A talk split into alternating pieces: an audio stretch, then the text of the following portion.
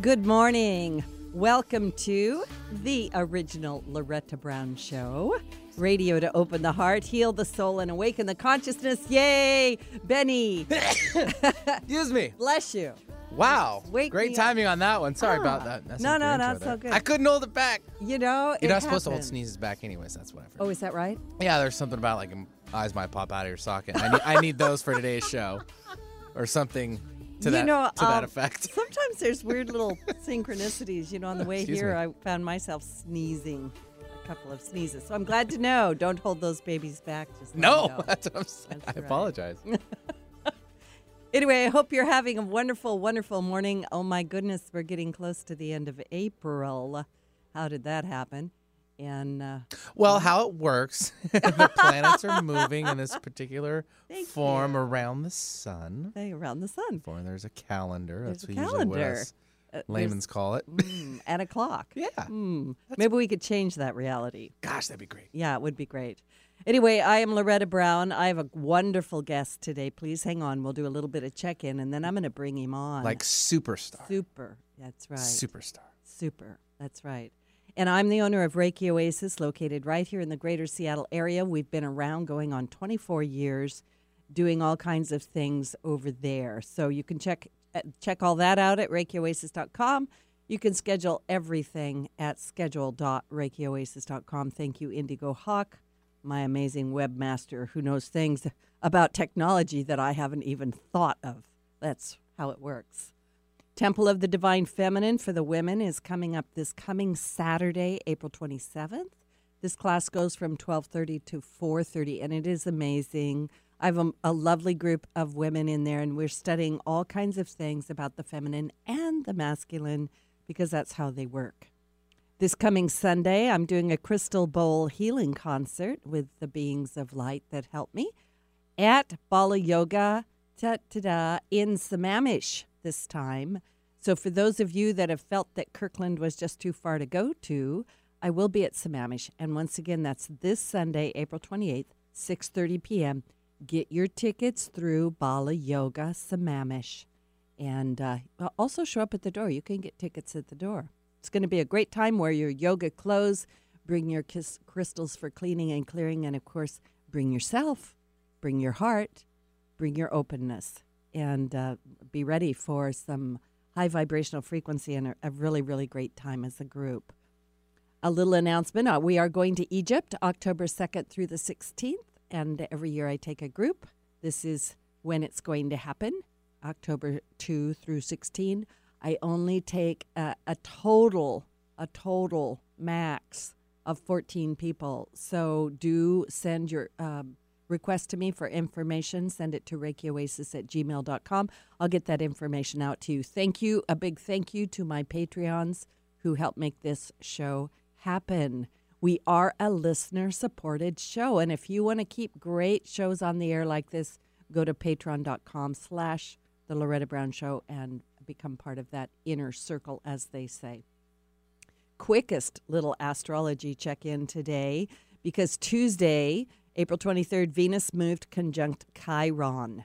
Venus is the planet of love, relationships, and personal values, and Chiron is the key to the zodiac. And when Chiron, the wounded healer, makes an aspect to another planet, it unlocks its secrets. It reveals something that was hidden possibly overlooked, possibly misunderstood, possibly you've been hanging on to it and you just don't need to do that anymore. So, with Chiron this week, the first thing that happens is we become aware of what hurts and it comes to the surface so we can see, feel, hear, know it. And then Chiron helps us heal the wound. And often the, the natural healing process can be that there's a certain purging or a healing crisis that takes place. And then, of course, Chiron helps you transform the wound into a gift. Remember that you are what I what I always say is you're greater than the stars, but we like to take a look at the energies that are out there. If you have been wounded, this is the wound, uh, the healing of the wound of the heart. There is no unquote quote unquote magic pill to heal the heart. Chiron is not going to bring past lovers back to you But Chiron can help you unlock your heart, show you how to love again, and help you actually empty that out. Find the silver lining of the events. Maybe just take a look and say, well, there's that little scar right there, and you can touch that scar and remember what happened. But you know, just because you got a broken heart or something happened to you doesn't mean you have to keep living that way. And as weird as it is, I've always wondered why does the heart have to break? Why's it got to break open, Benny? It's hurtful. It hurts, right?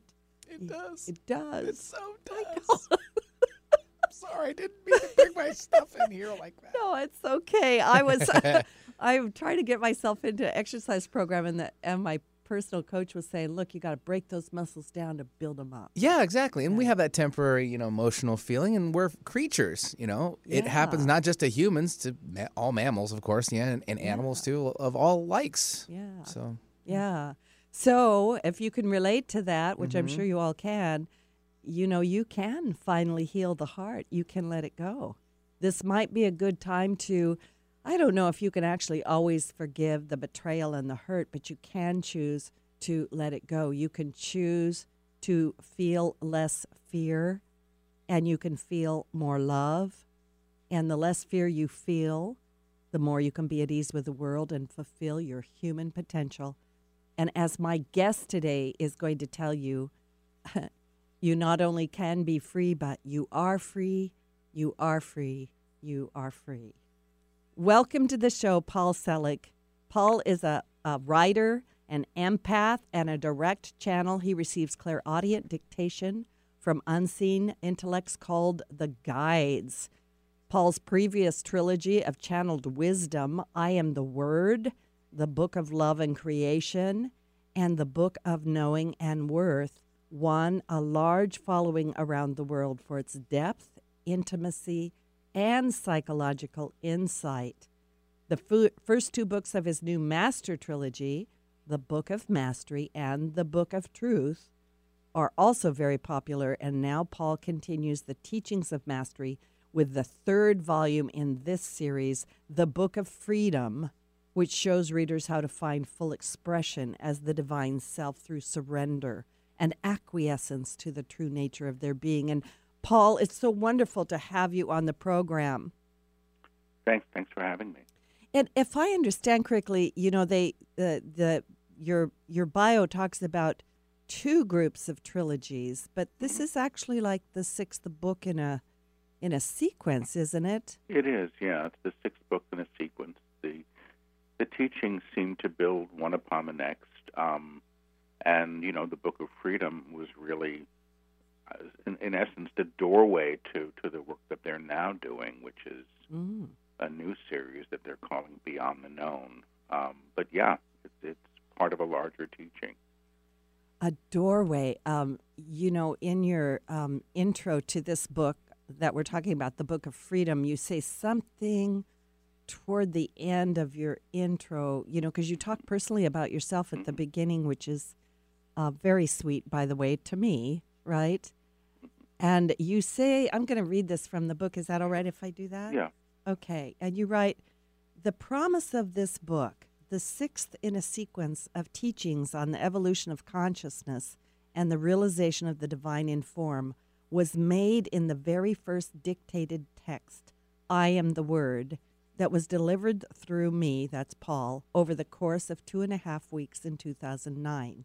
The Christ in man is an event that happens. They say it has happened, is happening, and we are welcome to it. The door is open. I hope to see you all on the other side of what we have known, so what we all may know and experience and discover on the other side of the threshold. And thank you, and so forth. Um, I read that, and for some reason, you know, of course, the the books and everything that you that comes through you, Paul, um, just kind of shakes me at my core, vibrates me, you know, brings things up. And the idea that perhaps the door has not been open, but the door is open now, is that, could you comment on that?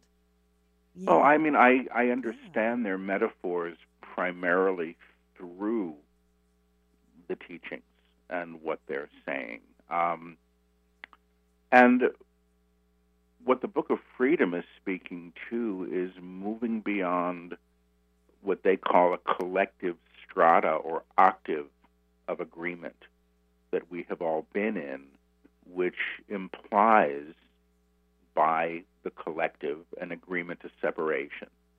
Separation from the one beside it, beside us, separation from our source. And the doorway, as I understand it in the Book of Freedom, really is to a higher octave, a higher way of being, where we're not operating in separation in the same way. Now, has that door been closed thus far? It's an interesting question. I I don't think so. I think it's always been there. I think we Mm. haven't necessarily known how to access it, Mm. which is different. You know, the attunements the guides work with, which is, you know, the energy you mentioned when you talked about, you know, feeling the books. The attunements themselves, the guides say, are simply aligning us to energy that's always been there. They say we're radios and we're always in broadcast, and in some ways we've been precluded from playing the higher stations, and some of this has to do with our own collective agreement and the inherited ideas of what we're allowed and how far a human being can actually go in his or her agreement or alignment to her true divine nature. So that's how I can say it simply, personally, for me. I was told in a reading, I mean, sometimes somebody will ask my guides questions for me, Yeah. um, yeah. you know, because it's hard for me to hear for myself unless I have an active listener, uh, because I'm not retaining the information. And I was told that my job was to hold the door open for others, and that really bugged me a bit. and what I and even the person I was speaking to, you know, channeling for, said, "Well, that doesn't sound fair." But now I seem to understand that the books in the first six books, in fact, are the doorway, and that was my job. And what they're teaching now is what exists beyond the doorway. Uh, Um, all of the other books, I think, have been in preparation for where they're now taking us, which is challenging stuff. wow. Um, I really am hearing you. Yeah. Being the door holder and other, other people go in and you don't. So this, the, I, I just, it kind of hit me. So this comment you have in your book, The Door is Open. I hope to see you all on the other side. And mainly you're going through the door too then. Is that? That's what they've said. Yeah, that's- yeah, that's what they've said. I get to come. You Yay. know, and um, yay. but I have to say, I don't find it to be the most graceful process. You know, it really is what I understand what they're really teaching now. It's releasing the ideas of who we have been and the attachments to those things. yeah. Um, anything that really is obscuring our expression as the true self seems to be what's on the table on the other side of the doorway. And, you know, while it sounds, I think, theoretically wonderful, well, I get to be my divine self, and we always are the divine self, that is our true nature. I think the expression of it, which comes at the cost of the known, Mhm. and the cost of you know the personality self's perhaps agenda for how things should be. That's not always that easy you know. I find it interesting in the very first book and you quoted it you know they said that christ in, in humanity is an event that happens. And i thought when i was dictating that book when it was coming through taking the dictation that that meant you know we get to be a little more spiritual a little nicer a little happier float around a bit you know Mhm. and that's not what they're speaking about. They're speaking really about embodiment and alchemy. And um, I, I don't think that those things are necessarily comfortable, you know, but I think that it's a fascinating process to be in. That much I can say. Yeah, I agree with you. I don't think it's comfortable at all. I had a lot of, you know, thoughts flitting through my head while you were talking there. I mean, you know, we can always use that analogy of the caterpillar becoming the Yeah. butterfly, Yeah. but yeah, what happens in that cocoon, right? Yeah. Yeah. It's And- it's it's it's a kind of well, it is a rebirth, you know, but it's also a release of an identity, you know, in a Mhm. way of being in the world, in a way of knowing the self. And you know what the guides are teaching, and this seems to be what exists beyond that doorway is really the the premise that as you align as the divine self by nature of your presence, you're really lifting what you encounter to a higher expression, you know, through like their their word is co-resonance. Um, I've heard the word by others entrainment, you know, which is Mhm. sort of like resonance, um, and that that seems to be what happens as a result of this. This isn't work that is necessarily done for the the comfort of the self as much as the realization of the self, and that's done really and as an expression of the divine for for all that we encounter. So it's not a selfish act. That's my understanding of it. Um, although the experience, as you say, I think is much like you described. It's like the the butterfly emerging from the chrysalis after having believed he or she was something other than that.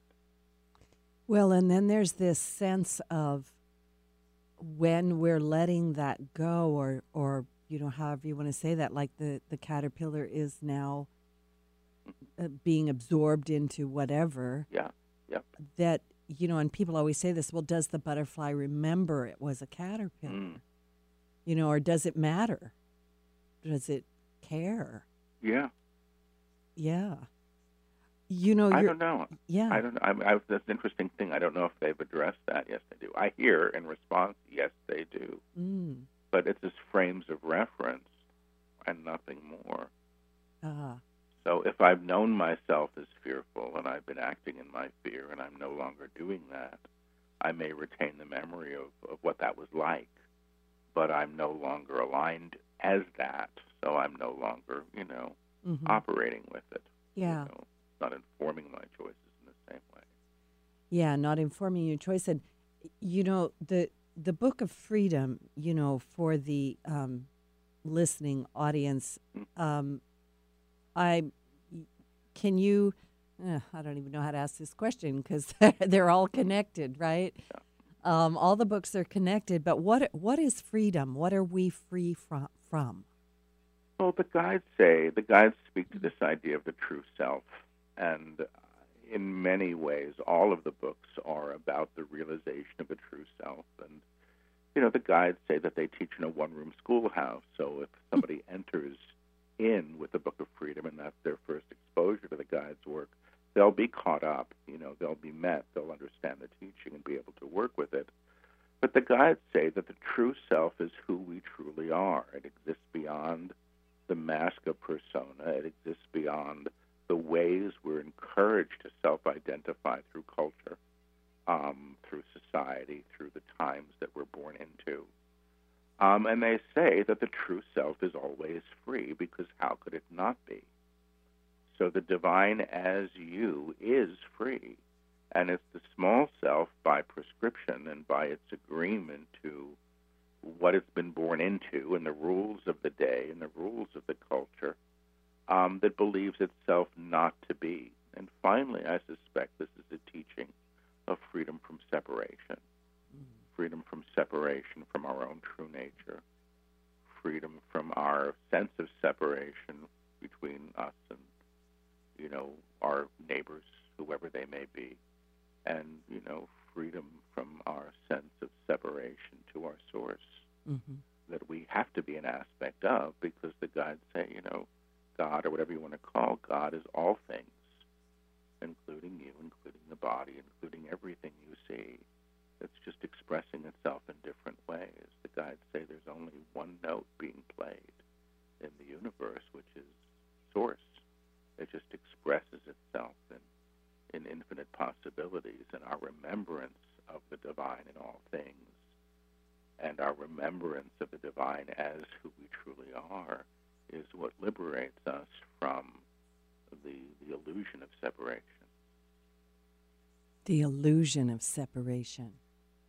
Yeah, I, I was kind of tying that in a little bit with what you said earlier about that the doors have always been there. But we're if we're not attuned to them, we're not aware of them. Yeah, Yeah. I guess so. I mean, I, you know, I don't know much about mysticism. You know, I'm Yeah. not. I wasn't trained, you know, in any religious context. I grew up sort of an atheist, and but I'm told by others that the guides are teaching mysticism. You know, Mm. that that's sort of what, what this falls into. And there have been mystical paths in every religion, I think, whether it be Sufism or Kabbalah. I mean, there's, you know, there, there's, there, there are these always been, you know, there's Gnosticism, there's all these things, but, you know, they're teaching it, I suspect, in a way that is applicable to our times, but also that comes through with an energy that for most people is palpable. hmm People can have an experience of it, and I like that because if you're having an experience of this stuff, you know, first of all, then nobody's deferring to me because I don't want that. I'm not interested in it. Um, but if people can have their own experience of the energy or the higher, the higher octave, for lack of a better word, that's the guide's terminology. They can own that in their own way and begin to claim their identity through it in a new way. And I think that that's productive. And the guides seem to want us to be in our knowing. And you don't come into your knowing by deferring to other people. You come into it by aligning to the innate knowing that is the divine self. Yeah, yeah. I uh, I want to talk to that just a, a, a minute about the palpa- palpable energy, the experience Yeah. of of reading the book, um, listening to you, being you know I came and, and saw you when you were in Seattle a couple of Uh-huh. months ago, which was Uh-huh. delightful and amazing, really wonderful, and it has a way of staying with you. um, so yeah, there's this uh, raising a frequency. I I don't know what to call it, but there's absolutely something happening, Mhm. and um, you also had us do a, an exercise. I'd like you to talk a little bit more about where we're facing a partner, and we're saying things like, you know, you are free, you are free, you are free, I am free. Mm-hmm. You know, I, I, Yeah. I yeah. Can you talk about that and and what that's all about? Well, the guides, those are the attunements, and the mm-hmm. guides work with attunements through language, and they say the language is encoded with vibration. It's mm-hmm. not a lot different than, say, plugging in certain numbers on a jukebox and a certain song plays, and these are in some ways the coordinates. And so when the guides teach an attunement, they're saying that they're teaching what is always true. So the claim, Mm. I am free, I am free, I am free, is always true at the level of the divine self. The personality self, you know, may be confounded by that and say, well, I'm not free. I'm in a bad marriage or a rough situation or, you know, in a body that's not working. How can I be free? And that I understand because I've been in all those places and may still be there. But the claim I am free, I am free is spoken by the true self is always true. So it's an invocation in some ways. That's one way to say it. I suppose you could use the word incantation, you know, in its Mm, truest sense, mhm. which is again a claim. So the claim for the self, I am free, I am free, I am free, actually many people, when they do this attunement in, in conjunction with the ones that precede it, will feel the lifting in the energetic field. When you say it for another, the same thing is true. So to claim to another, you are free, you are free, you are free, it's being claimed by the true self who knows that she is free to the true self and another who also knows that. And it's the energetic field that then seems to to shift. At least that's the experience that all of us seem to be having. The different attunements seem to be felt in different ways, and the claim I am free, I am free, I am free is really the lifting beyond the collective agreements to fear and what should be Mm. and what outcomes we would have. I'm not saying at all that it's a quick fix, but it does seem to put this thing in motion. They say the, that the attunements are first sort of known in the energetic field, and then they have to be aligned too, and the alignment of them is embodiment. So, you know, when you know you're free, you don't have to announce it. You know, it's simply your expression Mm-hmm. and all of the attunements they say work in a similar fashion. They say that the different attunements are like notes played on a piano, and when the, the notes are played together, it becomes a chord. When the chord is played, that's the resonance of the energetic field in a higher alignment. And that becomes your expression, which is it's quite interesting. And again, for most people, pretty palpable when it's encountered. I um I love the play on words there between a chord and a chord. Yeah, yeah. Uh, yeah, I love that. And I love the piano. So anything with piano, just telling your guides, go. F- yeah, we're good with that. We like that. um, and we're going to take a station break in a minute. Before before we do that, I just want to make a comment about the the attunements and the energy because um, I also experienced, as I'm saying, you know, to my partner, you know, y- you are free, you are free, I am free. Their energy coming back at me. Yeah. that- yeah. Yeah, the guys call that the echo.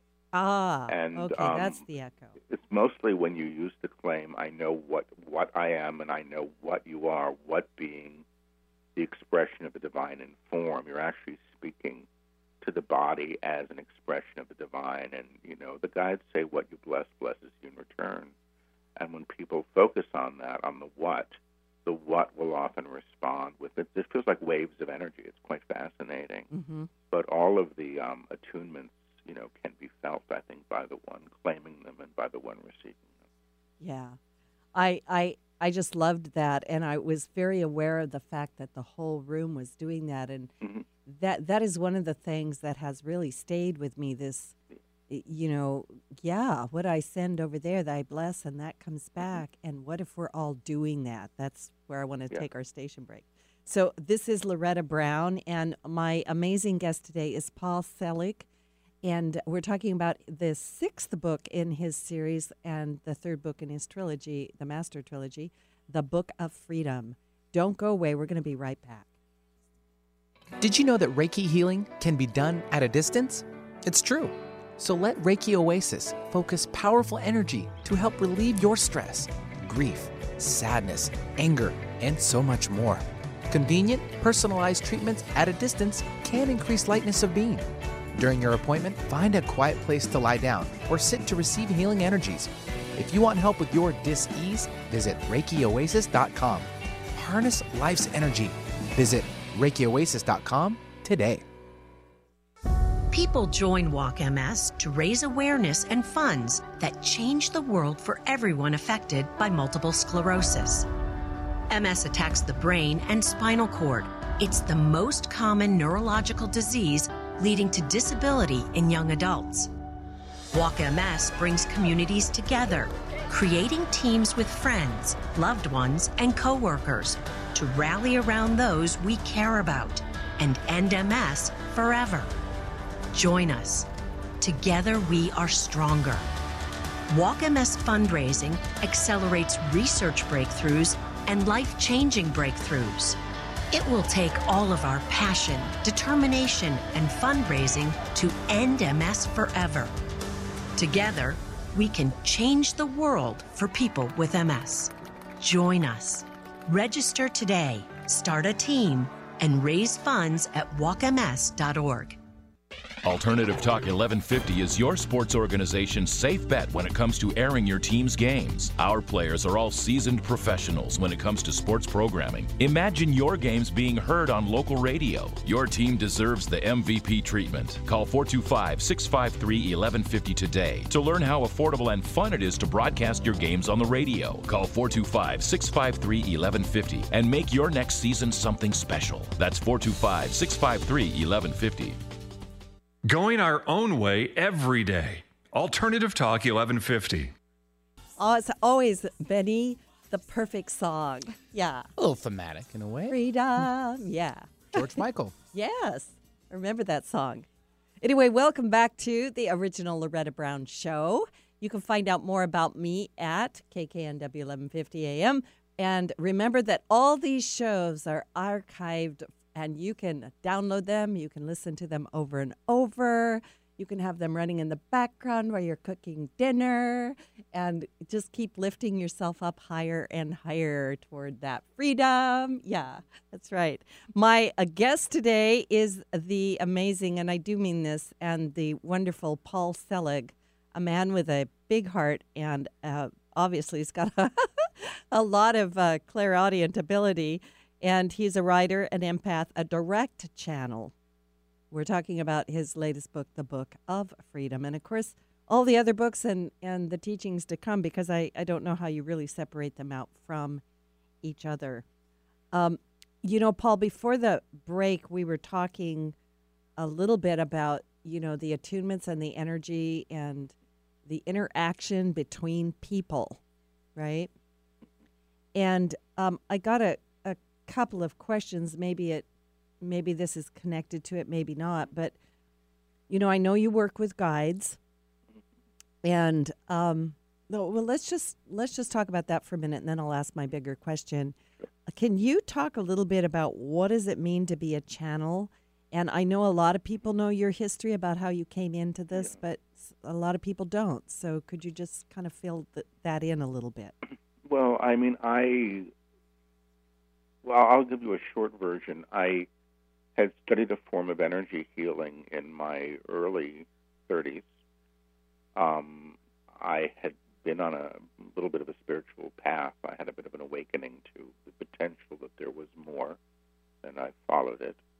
And I found I was volunteering at a center for people with life-challenging illness that had um, opened up in Lower Manhattan. It was the height of the AIDS epidemic here mm. in New York, and I found that when I had my hands on people's bodies, I began to hear things for them, which was the beginning of the clairaudience. I started a little group that met in my apartment not to channel, um, but to do energy work. And I began channeling the first time we convened, not as I do now. Initially, it was fragments, pieces of information, usually about attunements or bringing through energy that was palpable, and that was very exciting to me. And I continued the group on and off, mostly on for 18 years. Um, and I had another career as a college teacher during all of this time. Um, my the channeling that I do now that people know really began fully. I think it was about 2008 after I quit smoking cigarettes. Um, that seemed to open my system up enormously, mm. and the guides began lecturing through me. They'd been speaking for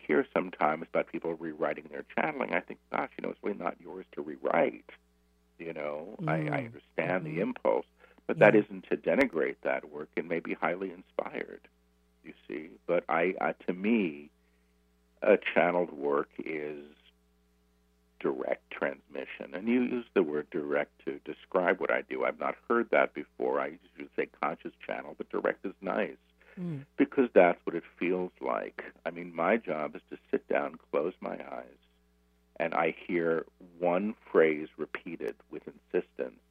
And the moment I give that one phrase um, speech, articulation, everything else comes in right behind it. And the guys will keep talking, usually for 20 to 40 minutes. Often they're half an hour right in the dot, which amazes me because my eyes are closed. um, and they'll, that, that'll be a lecture.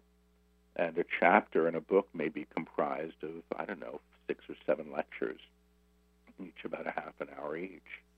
And they comprise a book. Um, when I do workshops, and you've attended one, it's the same process. The guides will lecture, but they'll also, in a workshop, teach the teaching. they'll they'll they'll offer a practicum to the lecture so that people can have the experience of what they're speaking to. And I think they're good teachers. I mean, I was a good Mhm. classroom teacher, you know, and I I admire good teaching, and I think that they're better than me, you know, in terms of of how succinct they can be, more so than I can be, and they're teaching their subject. I can speak about their subject, but I speak about it as the one who's present for the transmission, not as the one who owns the information as his own, because that's not really, at least where I'm at yet. Mm. Perhaps one day. hmm Yeah, thank you. That was um, that was very clear. I liked Good. it. Yeah, Inspira- inspired work versus channeled work, and then also people use you know like the word psychic. Mm-hmm. Or do you consider yourself a psychic, or is that a completely different? I don't like, yeah, I am, but I don't like using the word, and I try to avoid it, even though it's up on my site, and I don't know why I've left it there. What I do, which is the psychic work that I do, which is the practice that I have when I see clients, Mm. and I do a lot of this in workshops as well, is I have this ability to step into other people and hear them or become them. So if you're having problems with your sister, um, and you give me your sister's name, I can probably step into your sister. I might begin to resemble her, but I can hear either at a, at a level of personality or at a higher level what's happening what's causing the problem. You Mm. know, and often the problem can begin to shift as I'm doing the reading because at a higher level everybody's involved in the conversation. So that's my psychic work. Mean, it's clairsentience. I'm primarily working as a clairsentient and a clairaudient, and I get visual information, which is a clairvoyance, um, as backup. They'll show me things, but mostly I'm hearing and feeling. And, um, you know, the knowing, which is claircognizance, that the guides teach is present in what I do as well. Because you really can't read when you're guessing. You can only know, you know. Mm. So Mhm. that is the psychic work. And if you just think of it this way, I'm like a switchboard, you know. With the call when I channel is from the guides and their teachers, but if I'm plugged into your sister and you and you're dynamic, I may be going back and forth between the two of you. So I do a lot of readings about relationships. I can do, you know, precognitive work, which is, you know, fortune telling, but I really don't like to. You know, I'm much more interested in the here and now and how people might be supported in moving through some of the obstacles that they've chosen to Yeah. learn through. You know, um, I I've always had a little bit of a, you know, the word psychic. Like I wish we could come up with something better. I know a lot of people say, "Well, I'm intuitive. I'm I an in- yeah, yeah. I'm a sensitive." Yeah, yeah. Yeah. It's, it's But- baggage. Yeah, yeah, know, yeah. But I think we all have Mhm. capacity. We just, you know, we don't know that we can develop it. right. Some people may have more innate capacity than others, but I do think that it's present in all of it. I mean, to be empathic is to be able to feel. And sometimes I question, you know, why, you know, I did a workshop last weekend at the Apollo Center, and it was an Easter weekend, and many of the people there, and there were many people, when I once I started hearing the personal questions, were estranged from family. Oh, And there was a lot of pain, you know, that I stepped into and felt. And I understand sometimes that my ability to feel and understand what other people are going through is because I've had those experiences myself. And everything is, is usable in this way, but we have to become available to feel. You know, if we're ignoring feelings and we're denying who we are, you know, you create much more of a buffer to to the innate wisdom that may be there for you. yeah, yeah. I think um, I think you being so empathic and being an empath, I think, can be challenging with all the people that you deal with all the time. So I just kind of give you a little, I don't know. It takes its toll on my. Yeah. I, it seems to be on my nervous system. You know, I put on Mhm. weight. I, I, you know, I create buffers still. But you know, it's an ability and it's a gift. It's a gift, and truthfully, when I'm working with it, I'm grateful for it. It's Mm. when I'm, you know, sort of sitting in my apartment and I, I can feel somebody being pissed off at me and I don't know who it is, that I don't have a great time with it. Yeah. Um, but I suppose it's like anything else, one adapts. And you know, I did, I've done uh, in the course of my life just about anything one can do to suppress feelings.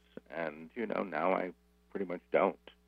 I just get to sit there, and some days it's a bit like a raw nerve, but most of the time it's not. And it's a very handy skill set because people really are able to be helped when they're understood at that level. Mm-hmm. You know, it's an interesting ability. Yes. Yeah. Yeah, it is. Is that, uh, would you consider that, you know, because I, I work with a lot of people too, so I'm really relating to what you're saying. Is that the most challenging part of what you do, do you think? Or, No, No. it's not. okay.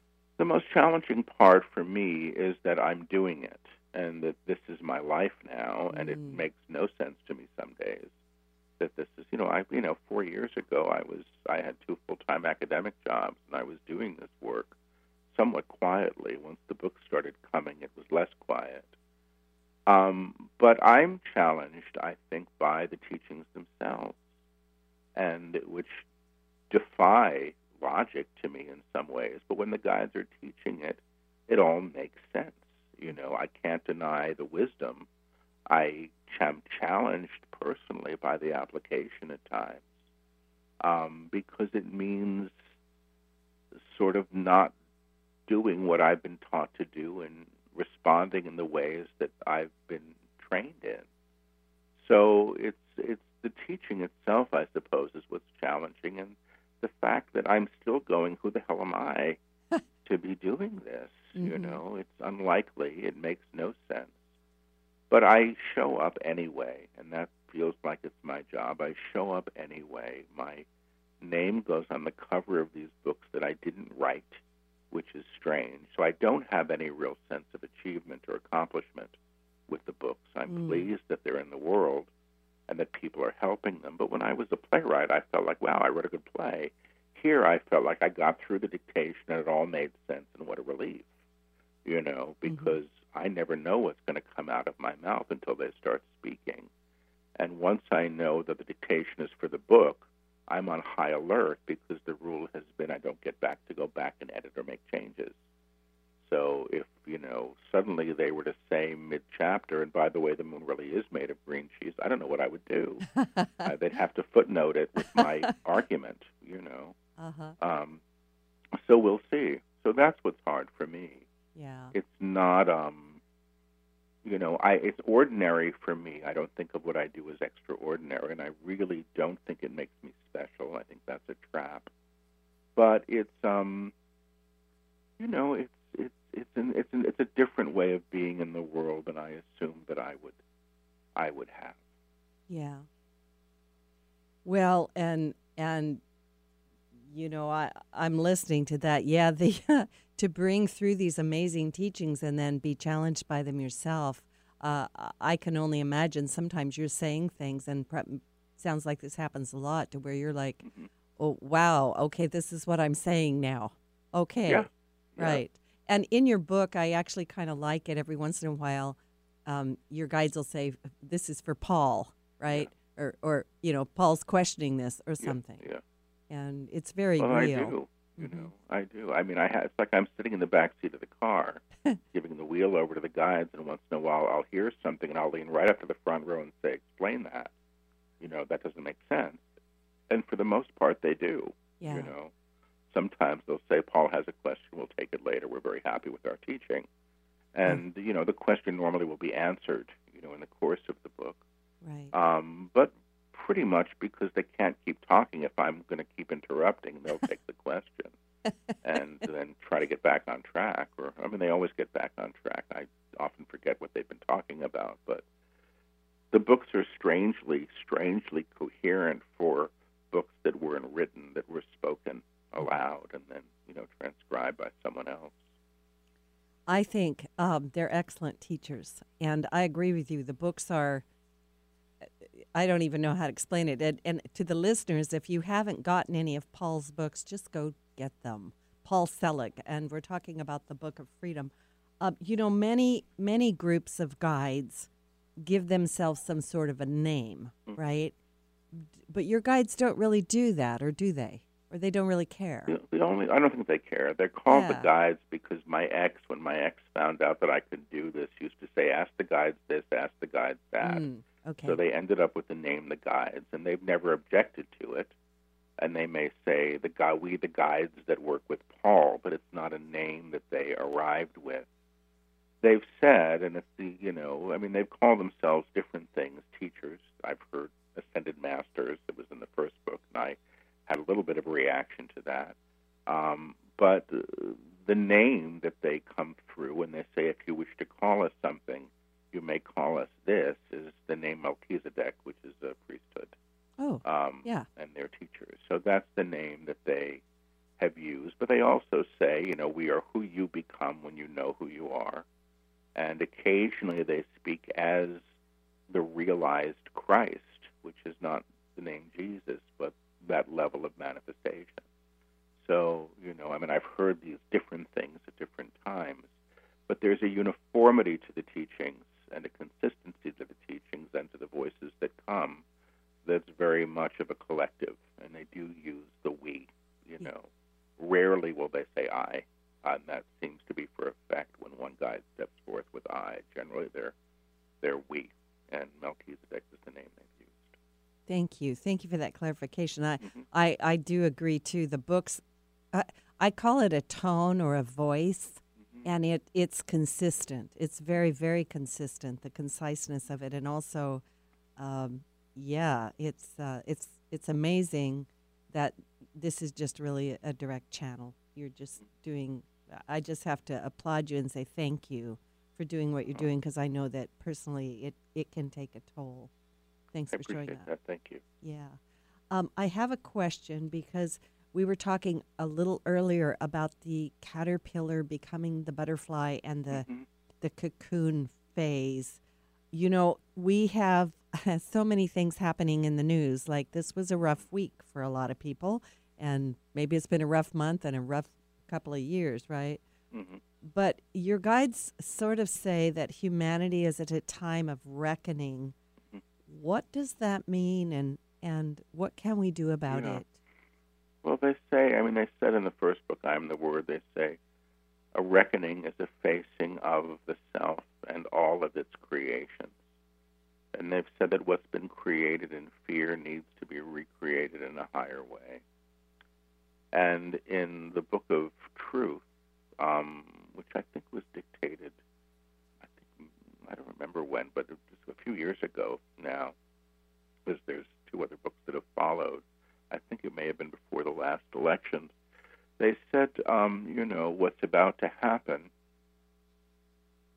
is that everything that's been buried in the backyard um, is going to be exhumed Mm. and that includes what was buried five weeks ago and 5,000 years ago.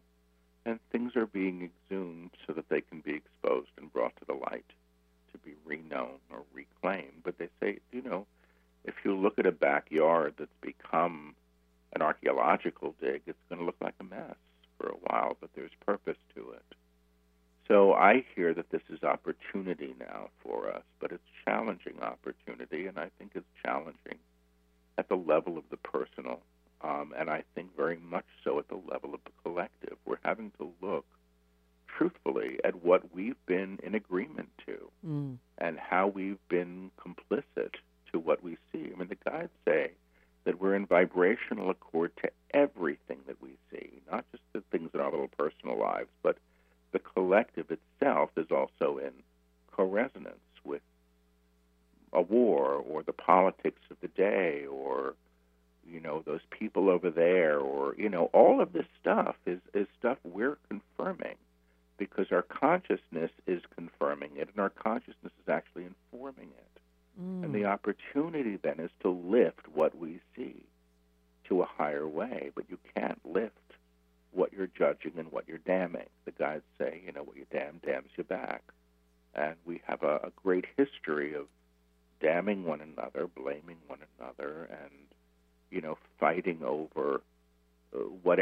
choose to in the moment. And if we keep doing that, I suspect we'll continue to get what we've gotten. I mean, the guy said in the first book, you know, the idea that we build bombs in order to stay safe is ludicrous to them.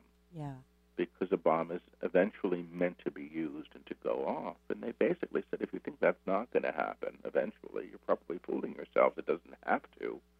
But how we attend to one another, how we treat other people, you know, um, actually has an enormous amount to do, I think, with with our future. So, you know, the reckoning that I understand is, is a facing of that which has been created in fear and or is now informed by fear. You know, there's nothing wrong with the idea of a bank or the idea of a government. It's what be- or religion. I mean, it's what becomes of these things. Mm-hmm. You know, that can be challenging. And they say, you know, the imprint, the fingerprint of everybody who's ever gone into a bank, which is the consciousness that informs the bank, is present every time you walk into any bank. The idea of bank itself as entity, the idea of all of these things has been framed and heavily laden through what we have thought things were throughout time. And this is a time of great potential, and I understand recreation, but sometimes structures need to fail mm-hmm. in order to be rebuilt, or sometimes the foundation needs to be seen as healthy, and what's sprung up around it needs to be attended to. But I do feel that the reckoning is the seeing of it, the facing of it, which isn't always pleasant. The guides speak a lot about releasing the mask of the false self, and I suspect that's part of what we're doing culturally now at this time as well. Mm-hmm. Yes. Um, yeah, facing what it is that uh, we're in a vibrational alignment with, mm-hmm. Mm-hmm. that's a startling uh, statement, I know, for a lot of people. And mm-hmm. like you say, I mean, if we're all here in a world where terrible things can happen and war can happen, mm-hmm. part of us is in vibrational alignment with that. Yeah. Yeah. It's because we expect it because we've always had it. Yeah. So the guides have said you lived on a planet for so long that's had war that you expect to have war. Yeah. So you keep perpetuating the known because it's what you've been taught to expect. And you have to lift beyond that to create something new. Yeah. And recreate yeah. it at the level that it was initially forged at, which was the belief in separation and fear or greed, you know, whatever the cause of it may be. I, I, fear too. Yeah, I don't remember who it was. Somebody said a, a quote something like insanity is is doing the same thing over and over, expecting a different result. Right? Yep. It's a big twelve step saying, and it's a good one. Yeah, and and uh, yeah. So anyway, how do we're down to like the last mm-hmm. minute or so? Mm-hmm. how do people find you? This wasn't long enough. I have to come see you again, Paul. That's it. Anytime. Um, yeah. yeah. Thank you. Um, where can people find you? Where can they find the book? Uh-huh. And my website is my name. Okay. Paul at Paul Selig, P A U L S E L I G dot com. There's links to the books on the website to all the major booksellers, but you can find most of them in Barnes and Noble or you know wherever your your local bookstore is, and certainly you can find them online at Amazon or you know BarnesandNoble.com. So you know the the books are easily found, and there's a calendar for workshops and events, um, and where I speak, and I do a lot of free book signings. There's a, a free live stream coming up a week from yesterday.